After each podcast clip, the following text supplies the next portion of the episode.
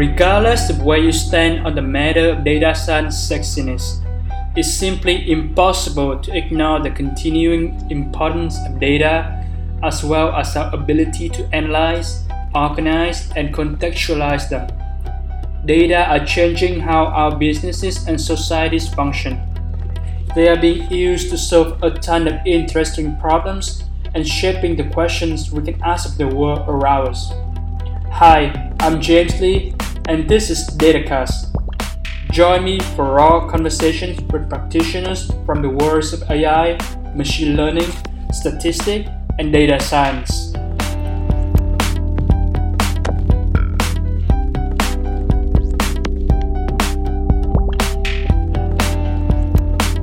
Hi everyone, welcome to a new interview on Datacast. And today I have the pleasure to chat with Pier Paolo Ippolito. Pier is a SAS data scientist and a master AI graduate from the University of Southampton. He has a strong interest in AI advancement and machine learning application, such as finance and medicine. Outside of his work activity, he's also a writer for Towards Data Science and a freelancer. So, Pier, welcome to the show. Thank you for having me here, James you know, let's start our conversation discussing a little bit about your upbringing. I believe that you are Italian and you also did your post-secondary education in south Italy. Can you share briefly about your upbringing? Sure. I was originally born in Naples, uh, and that's where I lived around. I was 18, 19 years old, and I did. Uh, that's where I attended high school. I attended a scientific school in order to get started with my passion, which was like about mathematics, physics, uh, and so on. And then after, I decided to start becoming a self-taught programmer, uh, and that's where I did my start uh, with university as a in electronic engineering. And so for college, you said you went to the University of Southampton to study electrical engineering. So how was this move from Italy to England for you, and what were some of your favorite classes during your undergrad? Yeah, definitely was a quite challenging experience at the beginning because the only one in my family that moved outside uh, Italy, so it was just me on my own but obviously was went really good. So I managed to complete my undergrad and also do a master. Therefore, was really definitely positive experience. That really challenged me from the point of view that also I during my high school experience I never studied properly programming. I was self-taught. So I started, to, for example, by working for a non-profit organization in uh, my city in Italy, from which I created the website and started working on like sponsoring events and things like that from there on, uh, when I moved to the university, I then have to challenge myself with uh, other people which had more programming experience and things like that. But uh, overall, uh, the undergrad degree was really good, uh, especially because in the UK there is a lot of focus on uh, hands-on laboratories for electronics, and therefore that can give you lots of experience. And then obviously there was lots of focus on like C and C++ programming, which are good for like embedded systems design. I see. So you basically level up a lot of programming skill that you haven't learned. For your final undergrad project, you, you work on this very cool project that, that I found. You basically developed a suite of games and then use machine learning to analyze brainwaves data that can classify whether a child is affected or not by autism. Can you discuss this in more detail? Sure. One of the problems that children can develop disabilities at birth, eh?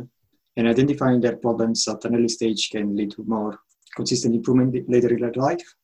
One of the reasons because of that is that our brain uh, can be shaped and changed uh, over time, uh, making use of like neuroplasticity. Neuroplasticity define how quickly or how fast our brain is able to adapt to changes and improve over time.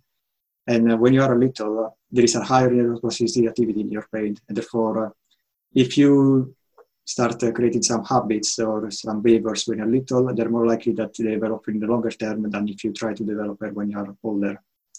And therefore, as part of this project, I decided to create this kind of suite of games in order to help children um, with disabilities to test them. For example, like uh, obviously when you are a little, it's more difficult to identify if you have a disability or not, because uh, you can ask okay, probably like you know, difficult questions or a question about logic or things like that might be more difficult in the early age stages of their life. And therefore, try to use games uh, can make more easy to distinguish between people which have some form of problems and some others which don't. There are different techniques that are used now, for example, like the early start Denver model and applied behavior analysis, which are designed in order to help children uh, through the, this phase of recognizing disabilities and uh, mitigating uh, any side effects which might have to their life. Both software and other, other solutions can be used in order to help them through this journey, basically.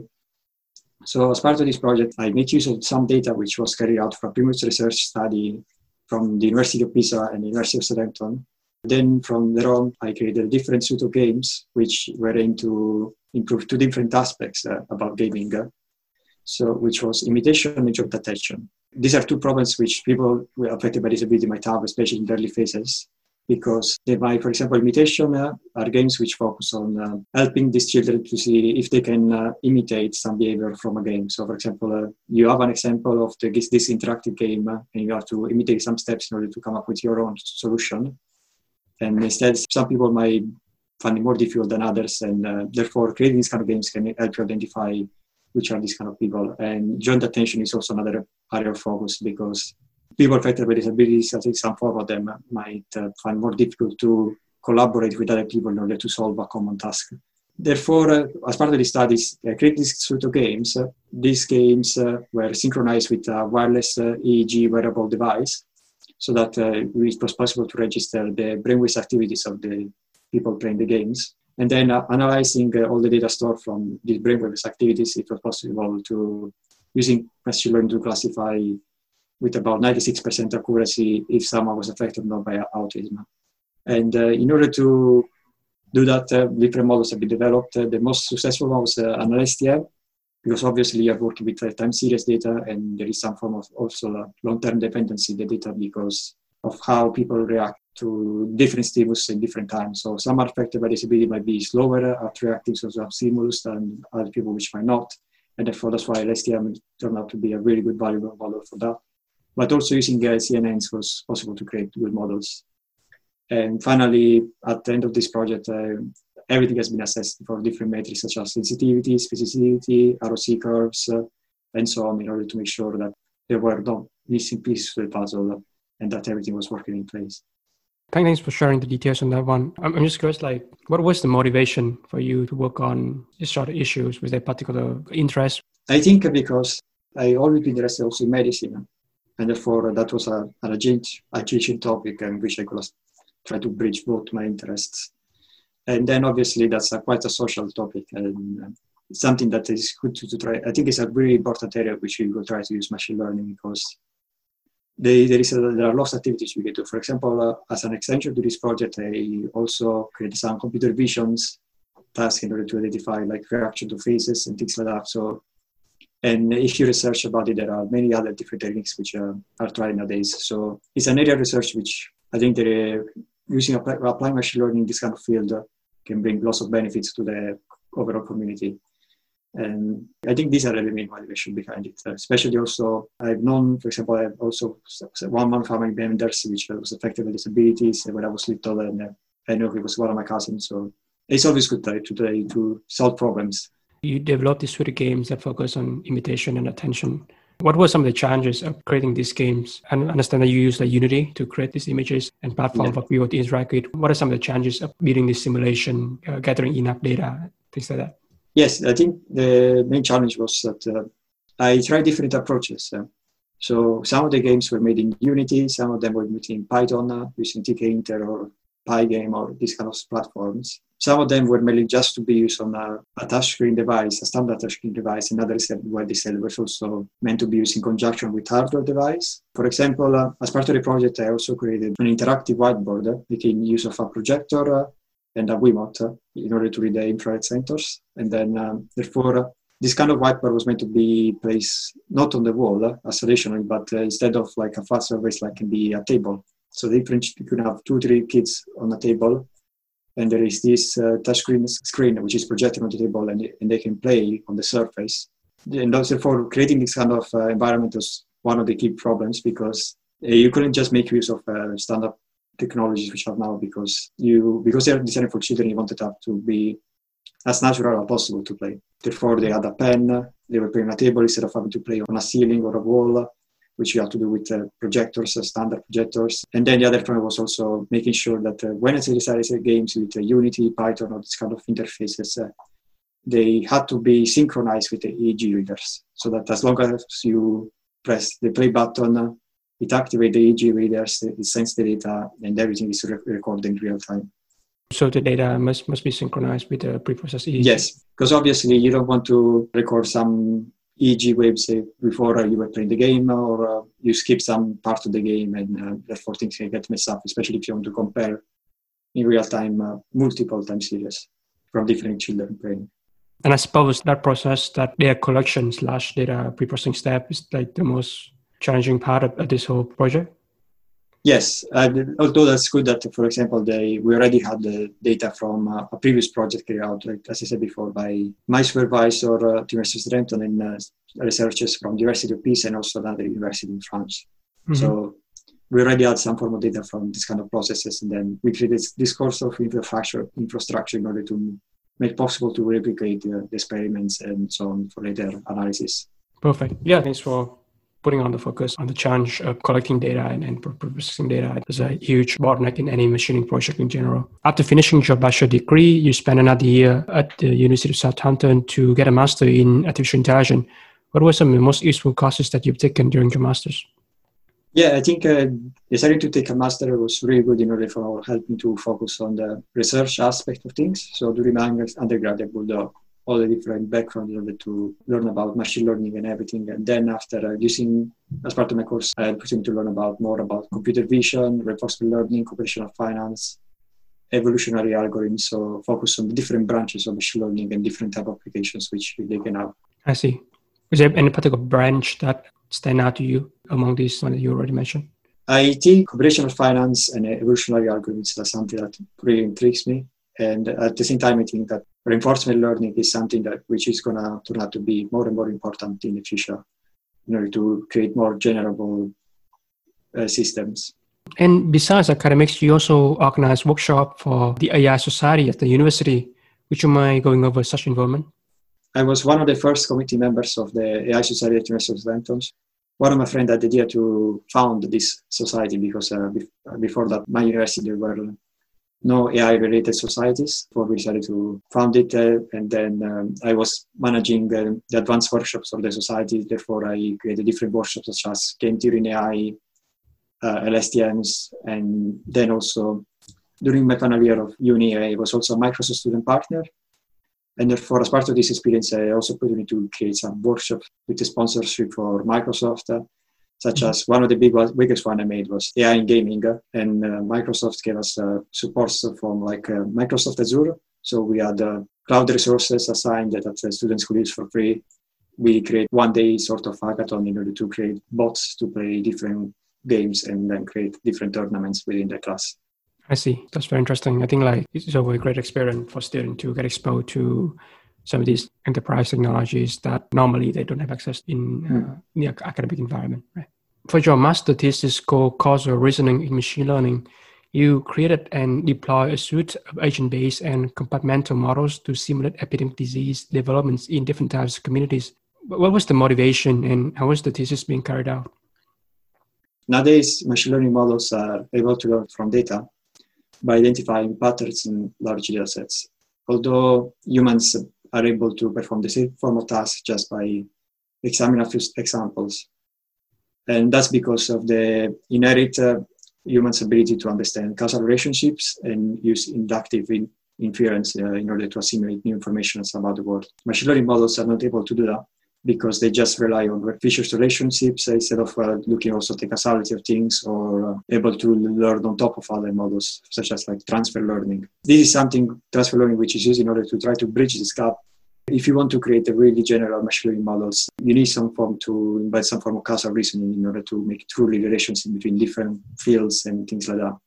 Causality naturally in our daily life, every time we observe any type of interventional or retrospective questions, such as what if I will take this action instead of this other one? What if I act differently? Every time we ask these form of questions, uh, we require some form of causal reasoning in order to answer them, especially if we think about the retrospective type of questions, uh, which points to, to the past. For example, uh, what if I would have taken a different undergrad degree? How would my life would have been? And therefore, in order to answer this sort of question, you have to create some form of like parallel universe and different alternatives which we can born. And you can't probe machine learning models in order to answer this form of questions. And therefore, in order to work on that, you need to embed uh, causality. Causality has been researched for many years in statistics, but not much in artificial intelligence. Therefore, identifying connection within these two different ambits can therefore probably a good role in order to make breakthroughs in, in creating uh, truly artificial intelligence systems. At the same time, uh, using causality is also really good because one of the main drawbacks of deep learning models is that they are considered to be not uh, really explainable. And uh, if you embed causal reasoning in a model, you can instead uh, make models much more explainable and probe them with uh, asking them questions. And uh, they are also way less data dependent because if you create the causal reasoning, truly causal reasoning models, you don't rely much on data, but on the reasoning with the data and uh, thinking about how the data was created itself. I suppose for the specific like use case of this project, you try to simulate epidemic disease, right? I, I suppose that yes. what is the motivation for that, and how, how do you actually incorporate causality in that process? So one of the main motivation was that this coronavirus epidemic, beginning of 2020, and at that point in time, um, many people that were using machine learning model in production, uh, they found problems because the market wasn't behaving the usual way, and uh, the same happens for like how people were behaving in uh, environments, things like that that showed a really big limitation of uh, machine learning models that are in production now is that they were trained just on past data, but the situation which was going on uh, at the present in around February or March was not anything that has been seen before in the, the last 100 years.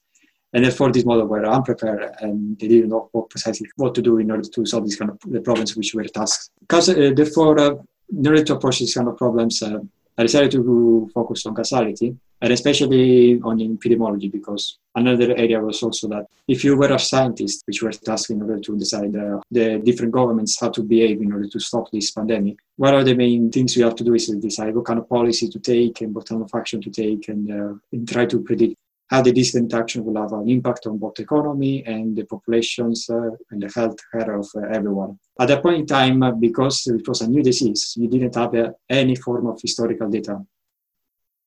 So machine learning models are based on the historical data. So if you wanted to fit a time series model to predict uh, the number of cases tomorrow or uh, how the number of cases will change if you do a certain restriction or not, it wasn't really possible because you had almost no data or very little data, especially if you were around March or February in time. And uh, therefore, one of the approaches which is used in this kind of situation is to create standard uh, traditional epidemiology models. These are, are based on um, the fundamentals of modeling simulations, which is a branch of mathematics, which is based around creating models uh, from which you create, for example, there are two main approaches in epidemiology. One is compartmental modeling, and the other one is agent-based modeling. In uh, compartmental modeling, you use differential equations in order to describe uh, a system of people. And uh, these differential equations describe uh, each different compartment of, of models. So the most simple model, uh, computational modeling is the SIR model, which is divides the population in three different uh, compartments, which is susceptible, infected, and recovered. And therefore, people can move. While you create this mathematical simulation, you see people moving from these different compartments, uh, and therefore you simulate a pandemic, basically. If you want to create uh, models which are more reliable, you can then start from this different set of uh, compartments uh, and have more compartments. So, for example, instead of having uh, just three compartments which are susceptible, infected, recovered, you can add a fourth compartment which is exposed, which, which are all the people which uh, have contracted the virus but didn't show yet any symptoms and they can transmit it to other people. And then you can add other compartments such as uh, people that died instead of recovered from the virus, uh, or uh, people which are vaccinated uh, and therefore uh, they are immune from the virus and they can escape. And therefore, from that point of view, you can create a graph which all the different compartments and how they relate to each other. And this is all this can be described mathematically by using differential equations. And then uh, once you have the different equation in place, you can run simulations. You can play with different parameters, uh, different constraints in order to simulate how, for example, using a, some form of policy like wearing masks or social distancing or better hygiene can have different uh, impacts. And then uh, from there on, you can quantify how well or not your pandemic is going to evolve for your country in, in a specific. So this is uh, the first approach. But then uh, there is also agent-based modeling, which is a different approach. Agent-based model is closer to like any form of like reinforcement learning problem because In reinforcement learning, you have, for example, uh, an agent which moves in an environment. And in agent-based modeling, you create an agent uh, which has different characteristics, which can be like uh, age, uh, city location, routines which it follows, like sex, or any these other characteristics which are unique to an individual. And then using objective programming, you can create a class of these agents, and therefore you can instantiate uh, as many agents as you want, and therefore create a population of agents which can move uh, around different cities. And therefore, uh, using systems like Unity or uh, Python code in order to create the graphics, uh, you can simulate these different agents which moves around the city. And therefore, depending of their behavior and how free they are to move, you can see how the disease can spread around the community and create and run many different simulations in order to store results and data. The good thing about this model is that it also works with traditional machine learning models because you, we said that we didn't have any data, but now that we created this kind of models, we can generate and simulate uh, many different pandemics and uh, using different parameters. And therefore, once you generate different pandemics, uh, for example, you decide you create different alternative. For example, in, in one simulation, you decided to apply social distancing. In another simulation, you decided to apply people have to wear masks. In other simulations, you decided to close all the shops. Therefore, you run all these different simulations, you store the data for all three of them, and then you compare the results. And you can also run machine learning models on top of that in order to predict uh, different things or infer parameters from the population, such as the R value or any other statistics which are used right now. Mm-hmm. Between these two compartmental models and agent-based model, which one do you think is more practical or like feasible to say deploy in a large scale of society? It depends because there are drawbacks for uh, each of these models. So compartmental models, because they're mathematical models, they are much much faster to run compared to agent-based models because you just have a differential equation, you integrate it and solve it against time, and you can get results. Then uh, you can make it more complicated by, for example, integrating also against spatial dimensions or any other things if you create more complex models. But still, uh, they are usually much faster than agent-based models. Instead, agent-based models, they are usually more uh, interactive and visually. And it can be more explainable set of from because instead of just running the simulations in the time series results, you can also create dashboards to actually visualize how the different people are behaving in the environment, and therefore uh, how close they get to contact, and uh, how the economy can vary. So you can make them uh, really, really complicated if you want. For example, I think the UK government is probably following, when I saw the last time, I was following a more compartmental approach. But at the same time, instead of uh, using five cities compartments like I use now, I introduce you now, they use about something like 22, to 24 compartments. So obviously, the, when you have a, a, scientific committee which is working on it, they can then build on and try to compare different experiments and approaches to make it as realistic as possible. Because at the same time, the reason why we build simulation is that uh, we create a synthetic environment uh, and we want to make it as realistic as possible to the real world. Yeah, and uh, Ms. Girls, do you plan to carry on this research in the upcoming months? because I suppose like there's a lot of potential ways that you can apply this for various reasons, given you know the pandemic is still ongoing issues, at least for the upcoming years. So yeah, in my case, I decided to create a, a dashboard which is available on AWS so this is freely available online and anyone can play with. The main objective of my research study was not to focus uh, just on coronavirus, but to create a, a tool which was available uh, and usable for any type of form of the disease, which could spread also in uh, 10 years' time, 20 years' time. There are, for example, if you go to the dashboard, you can see there are information about the real-time number of cases that are in the world, subset by populations, countries, and these kind of things there are also news API which are using Python in order to get an understanding of uh, how the different situation varies between countries and, which is also perform sentiment analysis in order to understand what is the overall sentiment about the crisis uh, in each of different countries. And then there are the compartmental models and the agent-based models. On the dashboard, I created different scenarios, which are different possible simulations which you can run. For example, uh, using agent-based models, I created scenarios in which is applied track and trace, track and trace is one of the main techniques which is, can be used in order to limit the spread of a disease. And in these simulations, I created different individuals which were, were free to move uh, within a virtual city. Every time one of them was getting infected, uh, they were just going into a communal quarantine area in order to avoid infecting other people. The only problem is that uh, while they were on the way to the quarantine area, they might have infected other people, or at the same time there might be delays because some of them uh, might not want to quarantine or didn't get tested and therefore ended up spreading still the disease. And that was one possible scenario. Other scenarios are, for example, like uh, how can this have an impact on the fin- financial services of the country? And therefore, how many people might need financial support in order to survive the crisis if, for example, you decide to shut down shops and things like that. And from that point on, you can do different scenarios, such as like the role of having uh, communal hubs. For example, if you decide to apply a lockdown, this can definitely help to avoid the spread of disease. But uh, at the same time, people still need to go to places like supermarkets. And uh, if someone in a supermarket is infected and becomes a super spreader and can infect other people from different communities and things like that.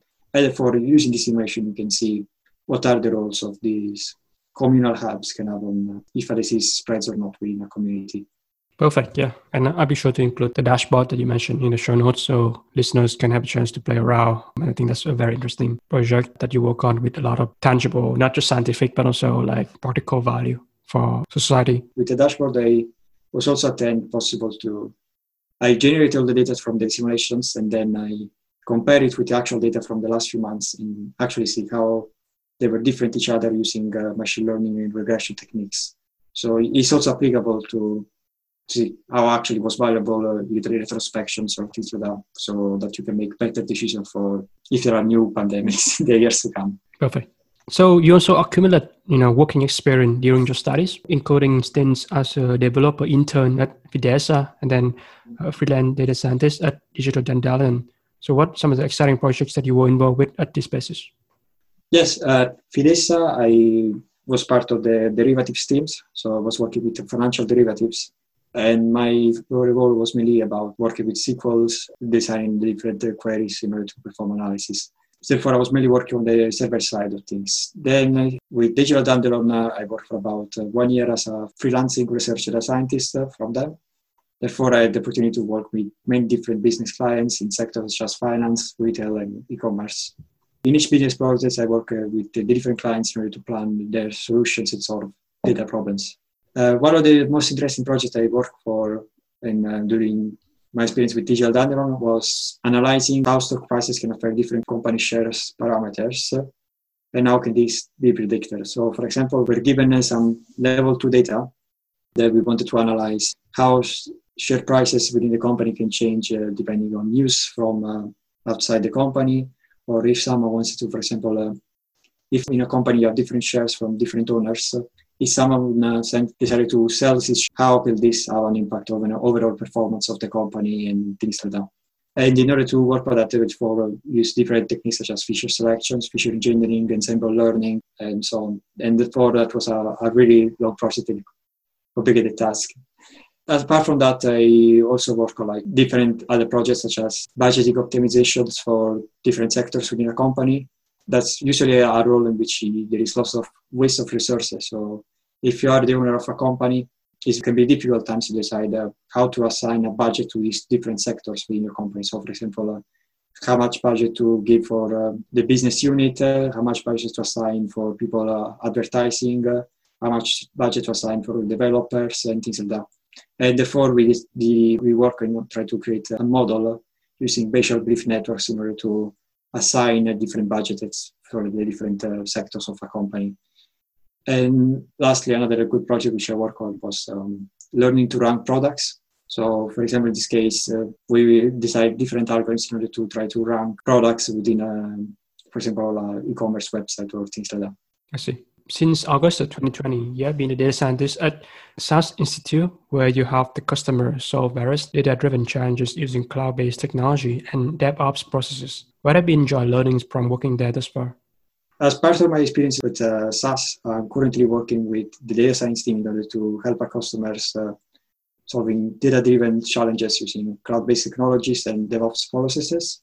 So as a company, we had a huge shift towards cloud-based infrastructures, and therefore all of our servings uh, are now going to shift to cloud-based technologies such as Viya 4, which is a platform designed to perform data analytics really easy, almost without any form of code therefore, uh, I'm mostly working with as a customer-facing role in the data science team in order to talk with the different customers uh, and then decide what kind of best solution might be for them for making easier for, for them to create and deploy models.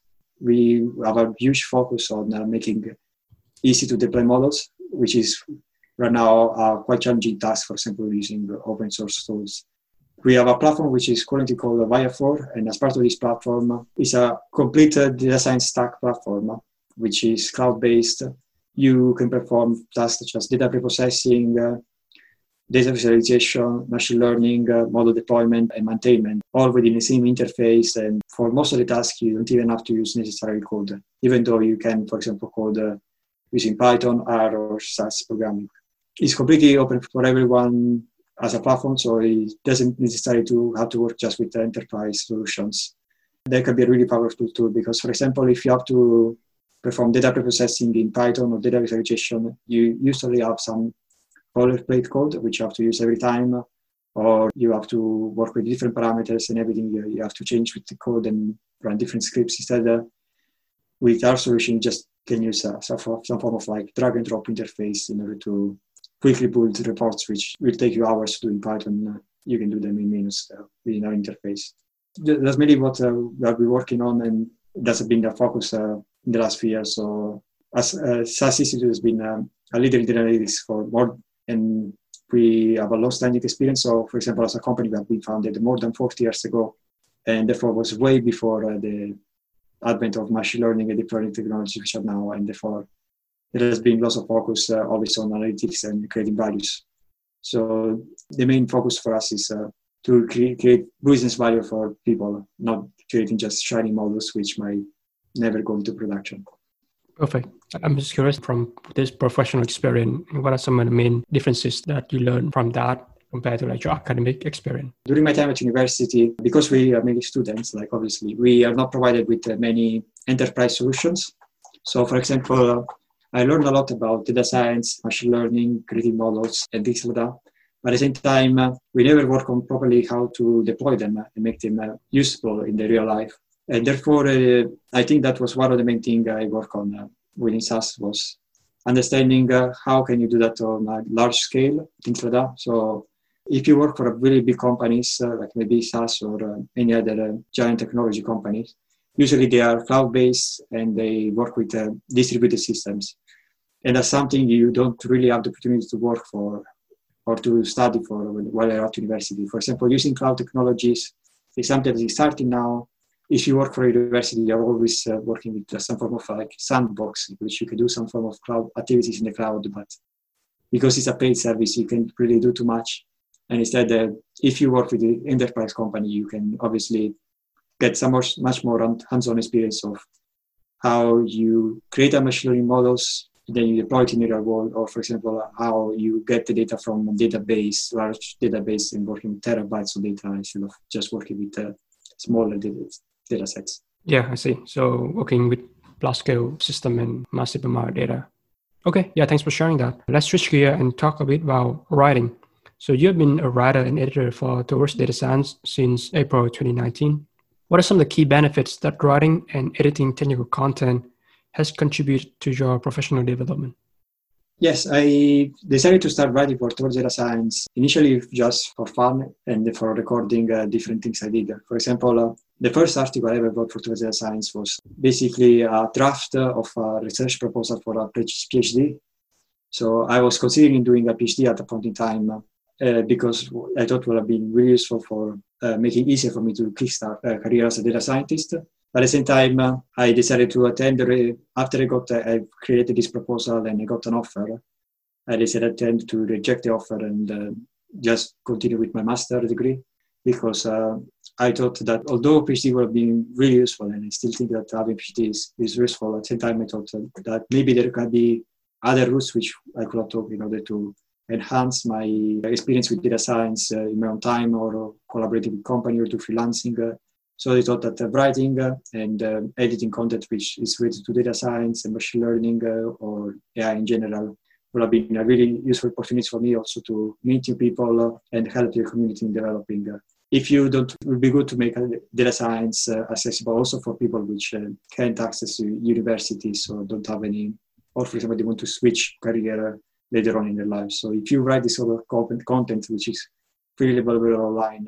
Everyone, literally, also practitioners which are doing their daily jobs. And that's well, that was one of the main motivations. So I thought instead of doing a PhD, try to focus on uh, documenting uh, any learning I do, any side projects I do, make it available for everyone, and then uh, get in touch with the professionals through this sort of community which is available in the world in order to make new knowledges or understanding uh, which things are maybe useful or not to learn. From there on, uh, starting with uh, like freelancing and all these other opportunities which came after.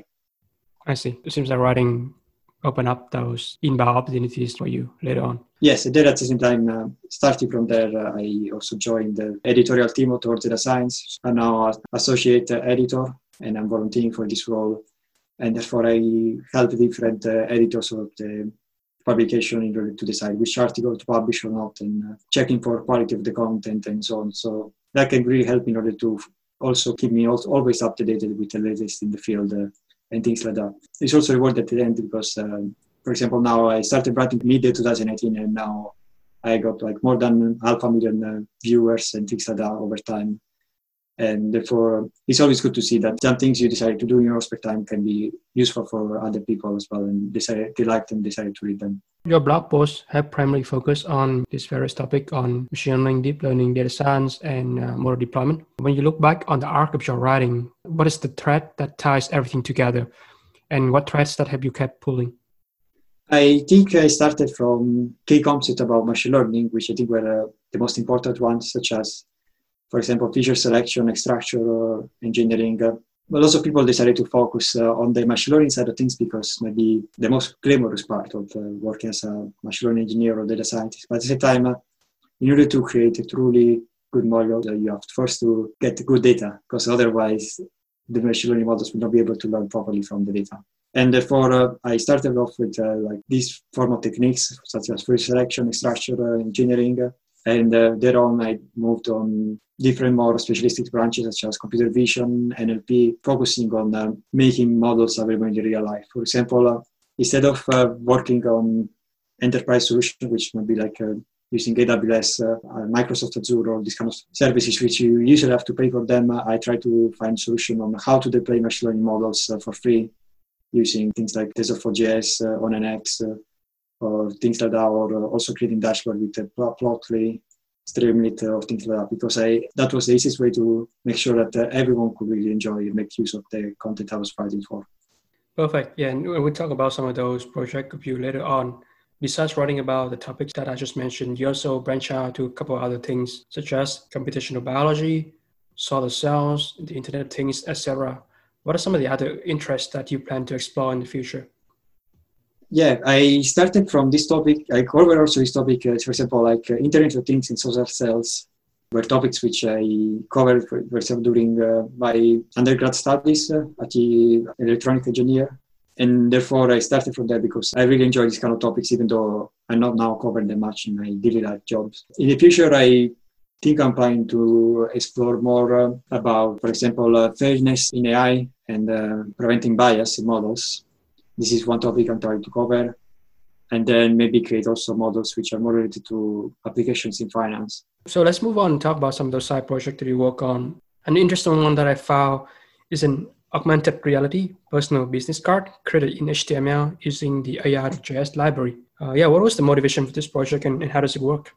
The main motivation for me was trying to create something innovative when, uh, for example, looking or applying for jobs or, uh, and attending conferences. For example, I think it was nice to hand over a, a, business card, but at the same time, I thought that if I want to print something, I usually want a bigger meaning. Make it interactive uh, and using some form of coding in order to gauge more the attention of people and make it always accessible.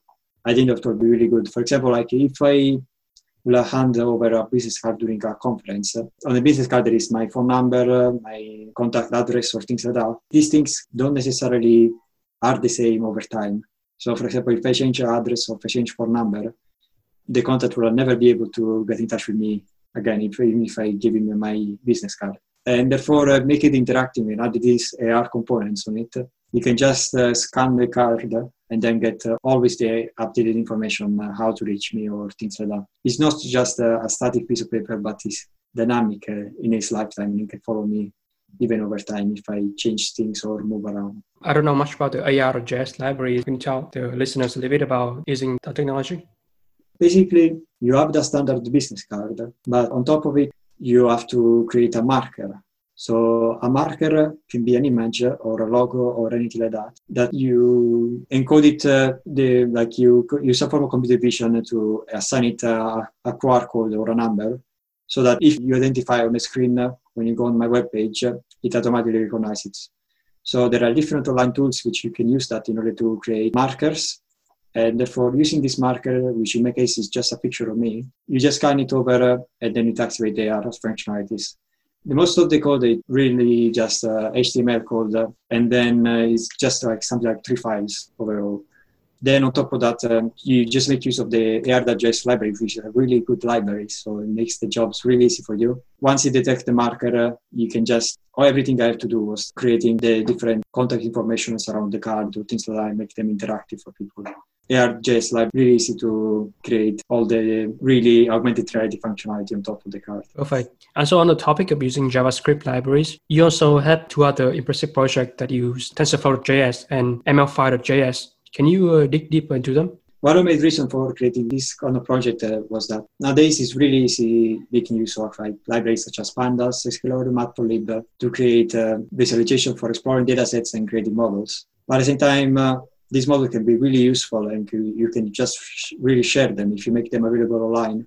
One of the ways to, that you do that is, uh, for example, to make use of uh, TensorFlow.js if you are a TensorFlow user. Using TensorFlow.js, basically, you there are different approaches which you can take. You can either uh, make use of pre-trained models. Uh, for example, you create a model in Python, you save it as a pickle file or anything like that, and then you load it in JavaScript and use it in order to make prediction on the web. That's one way.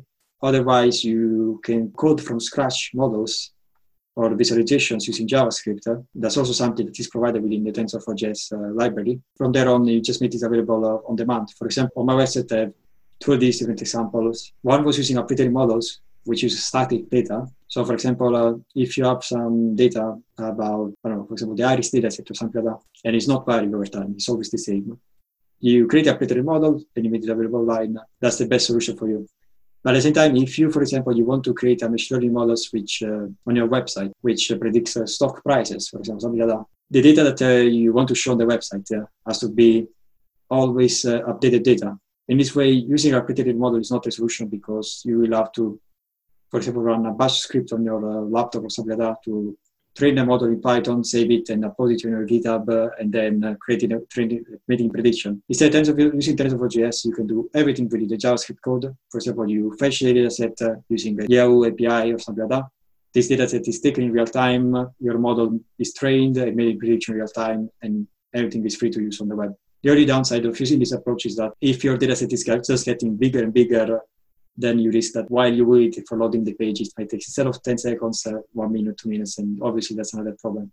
And one way to solve that can be, for example, like mercy to, instead of using uh, all the data available, you just use a window. So, for example, instead of saying, I want to train my model of the last 90 days and making prediction, instead of saying, I want to train my model since uh, data from 2004 and so on. There is also ML5 that just is another alternative made uh, always by Google, but at the same time it uses different things. So for example, uh, it, that can be really good if, for example, you want to make use of large models which are pre-trained by Google. So for example, uh, using AlexNet or face recognition models or anything like that, they are already available for you on the web. And then uh, using ML5.js, you can just deploy them online uh, on the website to make it really easy. This option is mainly used for like big pre-trained models uh, which are available online. For example, if you're doing face recognition tasks or time series tasks, this kind of stuff. I also enjoy looking through a couple of your data visualization projects using various tools such as Plotly, R Shiny, and Streamlit. How was your experience working with these different tools? Yes, I started first with uh, Plotly because I was a Python user uh, mainly. Plotly and uh, Bokeh are two probably the best library for uh, interactive visualization in Python right now. So making use of them is really cool uh, and it's all everything open source. although Bokeh has some functionality for creating dashboards, but at least from my experience, I had some form of problems. If you want to deploy on, um, for example, website on uh, PC or laptops to view, They look really good, but the same time, uh, if you try to visualize them on a phone or a tablet or these kind of things, uh, at times the rescaling and the interactivity might break down for some form of stuff. There's always something to pay into attention when these kind of models or dashboards. I mean, then I moved also to exploring R Shiny because R Shiny made the process of creating and developing dashboards uh, much easier, to be honest, uh, than it is right now with uh, or this kind of other tools in Python. But at the same time, yes, you have to have some knowledge of R programming. Uh, before it might be not for people are mainly using of Python or uh, other source. And uh, ultimately, Streamlit, I think, is probably the best solution right now that is available that is free to use because it basically works with everything. So it doesn't work with R itself, but for example, if you create a Steam dashboard, which is already has its own template, so you don't have to worry about it, about the background or anything like that, you then have just to add your plots or animation on top of that, and you can make use of Matplotlib, Plotly, Bokeh.js, or anything like that. And you can also embed the interactive JavaScript scripts on top of that. So, for example, if you are a JavaScript user and you want to use know, D3.js or Reveal.js, you can add embed using uh, modifying the HTML and JavaScript behind it, and therefore it can work with a bit of everything, which makes it really cool.